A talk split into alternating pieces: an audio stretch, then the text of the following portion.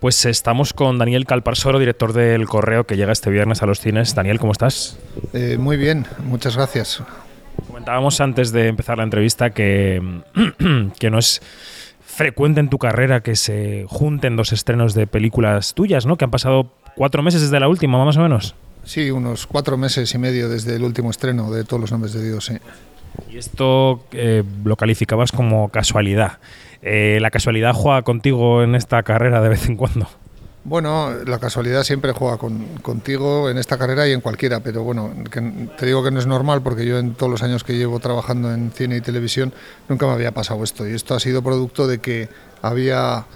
Esto es producto de la pandemia en realidad, porque tanto este proyecto como el anterior eran proyectos pre-pandemia que estaban listos, digamos, para rodar y que se, se paralizaron. Y entonces eh, luego bueno, hubo que refinanciarlos otra vez y cayeron así en el calendario.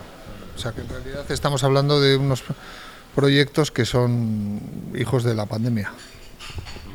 Ya sabemos que los tiempos del cine son distintos a los de. Me refiero al, cine de la producción, ¿no? Son distintos a los de los estrenos y también distintos a los de la prensa, pero la impresión que da, más allá de esta coincidencia en el tiempo de esos dos estrenos que mencionabas, del correo, que es la última, y de todos los hombres de Dios, es que trabajas mucho, o que, o que trabajas seguido, que no paras de dirigir todo el tiempo, cosa que cualquiera que no conozca los procesos del cine, pues no sabrá que, que hay valles, que hay picos, que ruedas, que preparas, que piensas, que buscas financiación, en fin. Pero estás en la rueda continuamente, ¿has conseguido eso como director?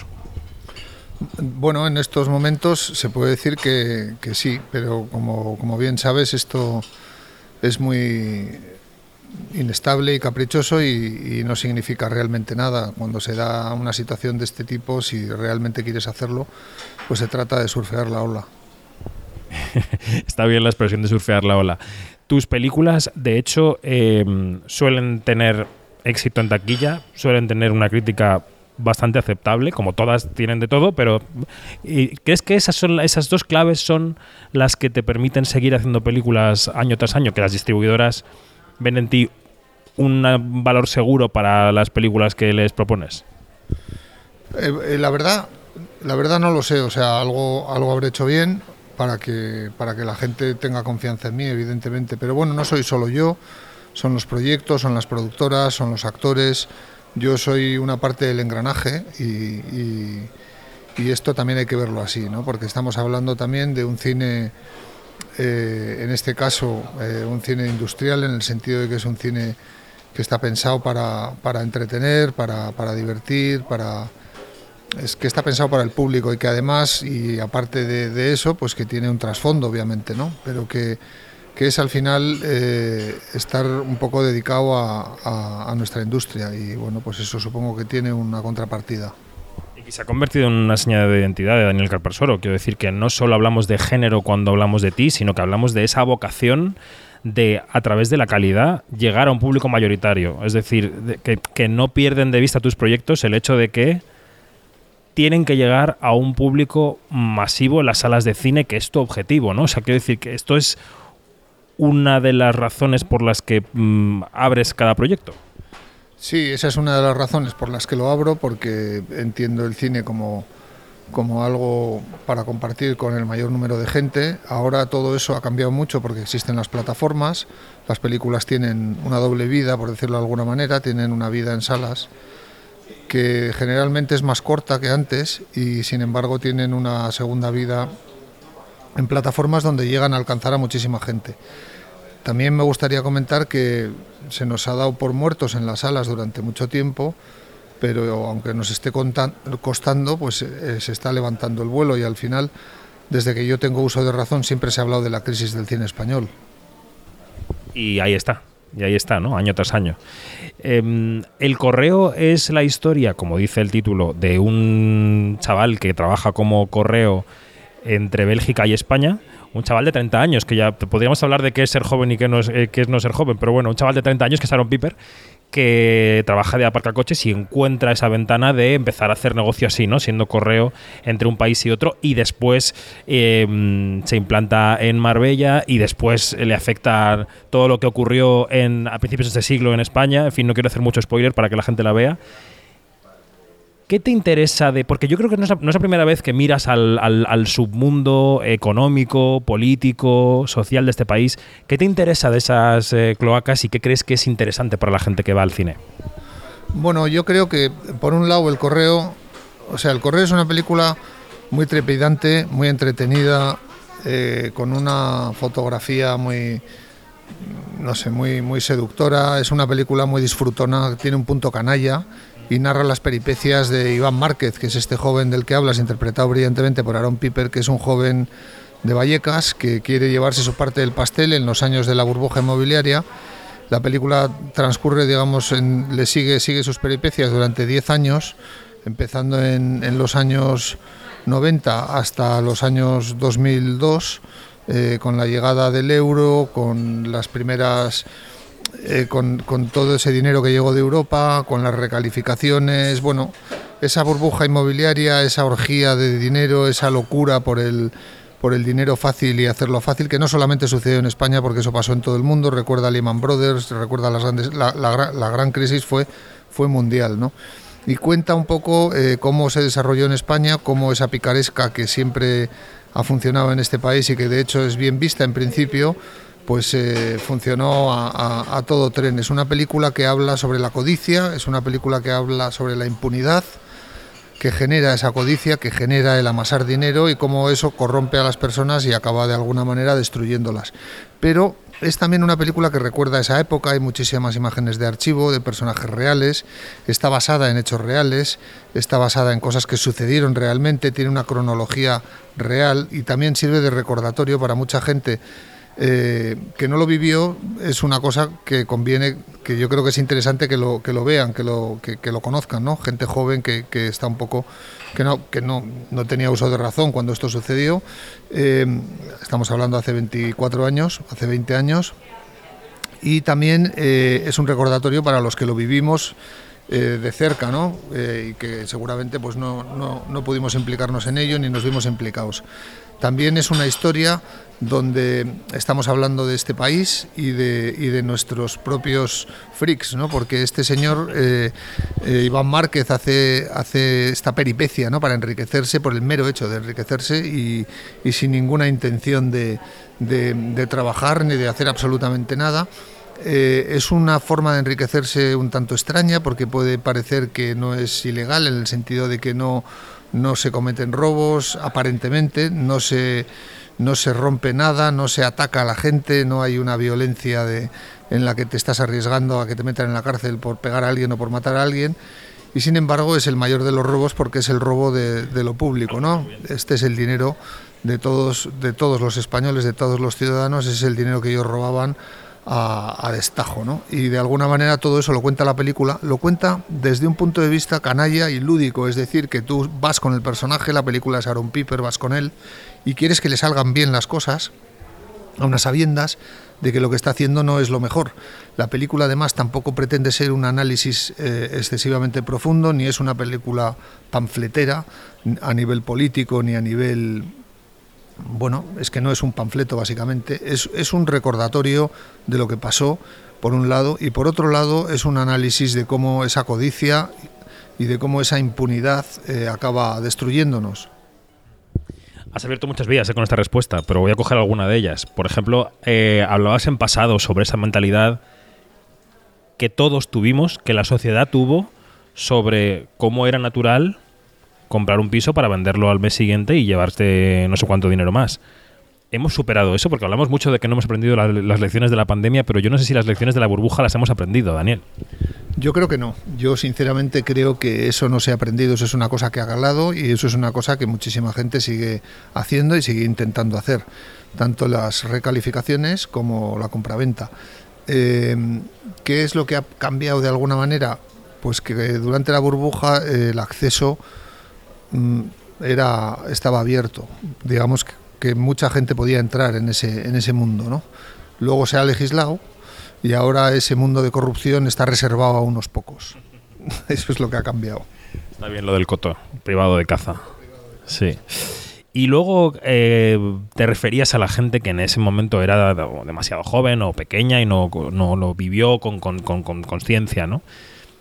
Tiendes a colocar a protagonistas en tus películas, no siempre, siempre, pero muchas veces eh, jóvenes a los que les ocurren cosas, son, que son el vehículo del thriller, ¿no? Eh, ¿Crees que es una buena herramienta para atraer a otros jóvenes y que vayan al cine? Es decir, nos hace falta contar historias con las que la generación que, a la que estamos acusando de abandonar el cine eh, se pueda identificar y pueda volver a las salas.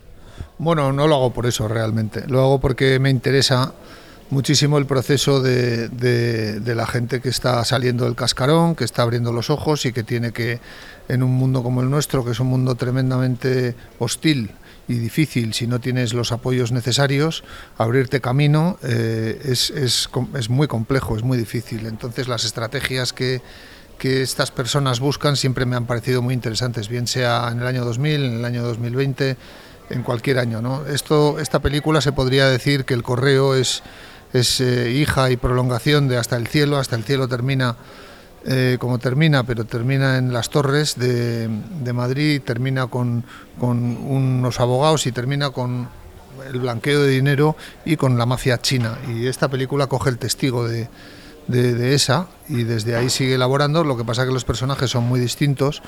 El personaje de, de Iván no tiene nada que ver con, con el personaje de Ángel, porque es otro personaje, es un personaje que está, aunque venga de un barrio humilde, eh, tiene padres trabajadores, o sea, no, no vive en una situación tan extrema, no, no, viene de la delincuencia, podría dedicarse a trabajar en el bar de sus padres, eh, pero no quiere eso, quiere más, ¿no? Eso sí, eso sí les une, ¿no? Realmente los dos quieren más, los dos tienen codicia.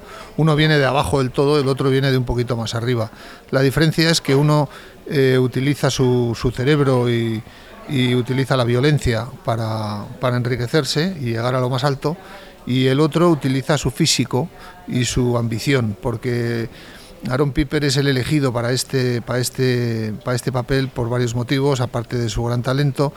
Hay que decir que él tiene, por un lado, una tiene calle, o sea, es decir, que es, es real cuando le ves en la calle, en el barrio, y luego tiene un físico y una mirada inteligente que hace que estos señores eh, y señoras, porque hay una señora muy importante que están metidos en este mundo de, del blanqueo de dinero, del blanqueo de divisas, eh, vean en él la posibilidad de convertirlo en una especie de pijo, es decir, de enseñarle las formas y de enseñarle la manera de, funcionar. Él se deja moldear por esta gente porque sabe que a través de ello eh, va a conseguir su objetivo, que es ganar dinero, básicamente, ¿no?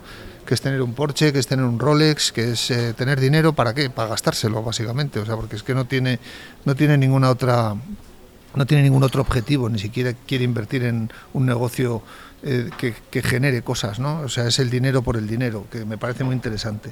Al final es la historia de este hombre que, que ve que su manera de progresar en la vida es ofrecerse a estos tiburones, ¿no? Como es el caso de Laura Sepul, que es la mujer belga con la que se relaciona, o es el caso de Luis Tosar, el Escámez, que también es un poco lo que fue él en un principio, es decir, que es alguien que viene de Puente Vallecas y que se ha ido eh, ha ido como copiando a la gente de las más altas esferas, ha ido copiando sus maneras, su forma de vestir, su look y se ha metido ahí en ese, en ese mundo. Estas personas existen, eh, de hecho, no voy a nombrar ningún nombre, pero las conocemos, salen en la tele, siguen saliendo en la tele porque siguen los juicios ahí. Eh, ha habido desde ministros hasta, hasta gente que decían que hacían fiestas y cumpleaños y no sé qué. Pero bueno, todo esto eh, es, una realidad de nuestro país que yo creo que es fascinante, que, que no se ha tocado en cine o muy poco y que nos parecía muy interesante tocarla. No queríamos tocarla desde, desde un punto de vista donde estás dando una lección a la gente, sí, sino que queríamos tocarla como, como la vivencia de, un, de una persona, ¿no? Como, esa persona vive todo esto y teniéndolo como trasfondo. Por completar el fresco de actores que dibujabas, está también, por ejemplo, María Pedraza, que interpreta a la hija de Tosari, que se convierte en el interés amoroso, en principio, de Aaron Piper. Em, te quería preguntar por ese, lo que comentábamos antes, ¿no? De que has conseguido, por lo que sea, por suerte, por, por mm, los factores que sean, encadenar un proyecto con otro. Y te voy a hacer una pregunta que seguramente me contestarás que no, porque todos los directores del mundo contestan que no, pero yo te la voy a hacer para ver qué, respondes. Y es si con este encadenar proyectos y esta confianza que al final la industria deposita en ti como hacedor de estas películas, acabas haciéndolas con el dinero que te hace falta. Es decir, ¿tú sueles tener un presupuesto suficiente para las películas que te planteas o estás siempre en la batalla de la escasez como todos los directores? Sí, bueno, yo estoy, por supuesto, como la gran mayoría de los directores, y directoras eh, por debajo del presupuesto, pero no soy solo yo, o sea, somos todos, o sea, es, es la propia industria, la financiación en España eh, de una película media, media alta está entre los 4 o 5 millones y con 4 o 5 millones, con la subida de, la inflación, la subida de los sueldos y la subida de todo, bueno, todo ha subido un 30%, pues hay que quitarle como un 30%. Es decir, que tenemos que rodar eh, con el dinero muy en la cabeza, en, el sentido, no como, no como Aaron Piper en la película del correo, sino en cómo aprovechar al máximo, cómo maximizar y cómo, y cómo sacarle el máximo partido. Pero esto siempre ha sido parte de, de nuestra cinematografía, salvo contadas excepciones, porque no somos un país rico, lo primero, porque nuestra cinematografía no tiene el presupuesto que puede tener la cinematografía francesa o la cinematografía alemana, sin ir más lejos, sino, no sé, una 25 o un 20% de lo que ellos tienen, y eso es siendo generoso. Y realmente, pues eh, siempre hemos estado así, o sea que de alguna manera estamos acostumbrados a que esto sea así. Y también citábamos antes el cambio de, paradigma que ha supuesto la llegada de las plataformas. Eh, es verdad lo que dices, que el cine va recuperando poco a poco la cuota de, espectadores. Seguimos por detrás del quinquenio previo a la pandemia, pero nos vamos acercando a la media. Eh, pero lo que estamos viendo es que están conviviendo en cierta medida el, el, pasado y el presente están conviviendo y que hay películas, por ejemplo, en el caso de la película de Bayona, ¿no? de la Sociedad de la Nieve, siguen salas con una media por copia razonable, mm, dadas las salas en las que está por los problemas que tiene la película de distribución viniendo de Netflix, pero también se está viendo mucho en la plataforma. Es decir, ¿tú crees que van a seguir conviviendo los dos mundos o que, como se apunta, también va a haber una cierta mm, resaca de las plataformas en cuanto a la producción y van a ajustar su, eh, su alcance, digamos. Bueno, yo no soy, no soy brujo ni mago, o sea que no sé muy bien lo que va a pasar, pero sí te puedo decir que son dos cosas que pueden convivir perfectamente porque son dos experiencias distintas. No tiene nada que ver eh, disfrutar de una serie o de una película en tu salón con eh, ir al cine, que sigue siendo un lugar donde se apaga la luz, donde hay muchos desconocidos, o pocos, depende de la sesión. y es una experiencia completamente distinta. Eh, es verdad que lo que ha cambiado la pandemia al final no es tanto la industria, sino cambia los hábitos.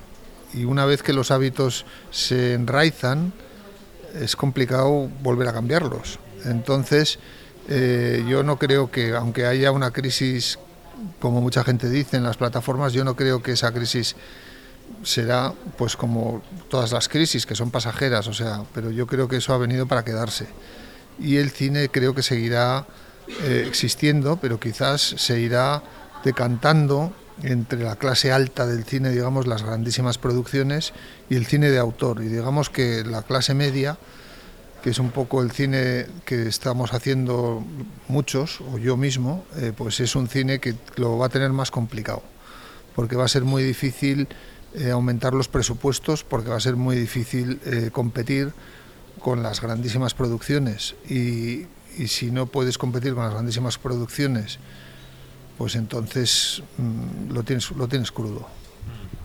Quizá tus películas no sean el mejor ejemplo para preguntar esto, porque yo creo que sí que, por como tú decías, un montaje muy ágil, unos colores muy atractivos, una fotografía muy atrayente, puede estar más cercana a otros hábitos que también han enraizado y que a mí me preocupan particularmente, que son la atención, la ventana de atención, que ha cambiado completamente en los últimos años, los estímulos que recibimos y qué somos capaces de soportar sentados y mirar el móvil durante una hora y media o no.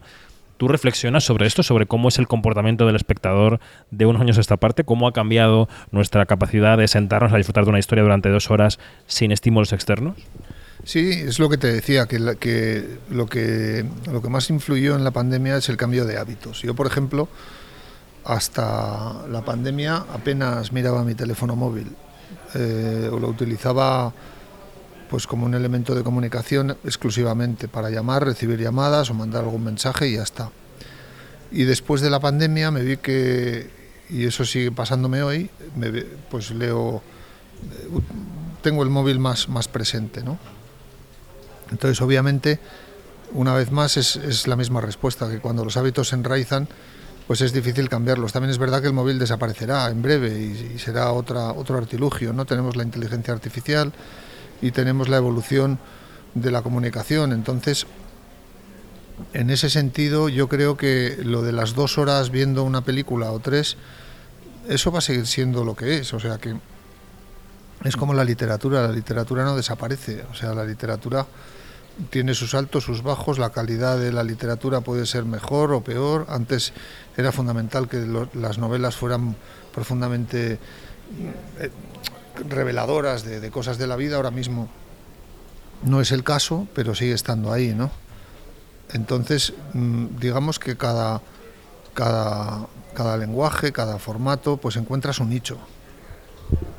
Y ya para terminar esta conversación con Daniel Calparsoro, que está, estamos en el hotel en el que hoy se desarrolla la jornada de prensa del correo, eh, por no desmentir nuestra propia entrevista, ¿en qué andas trabajando? Debes tener como tres carpetas abiertas por lo menos.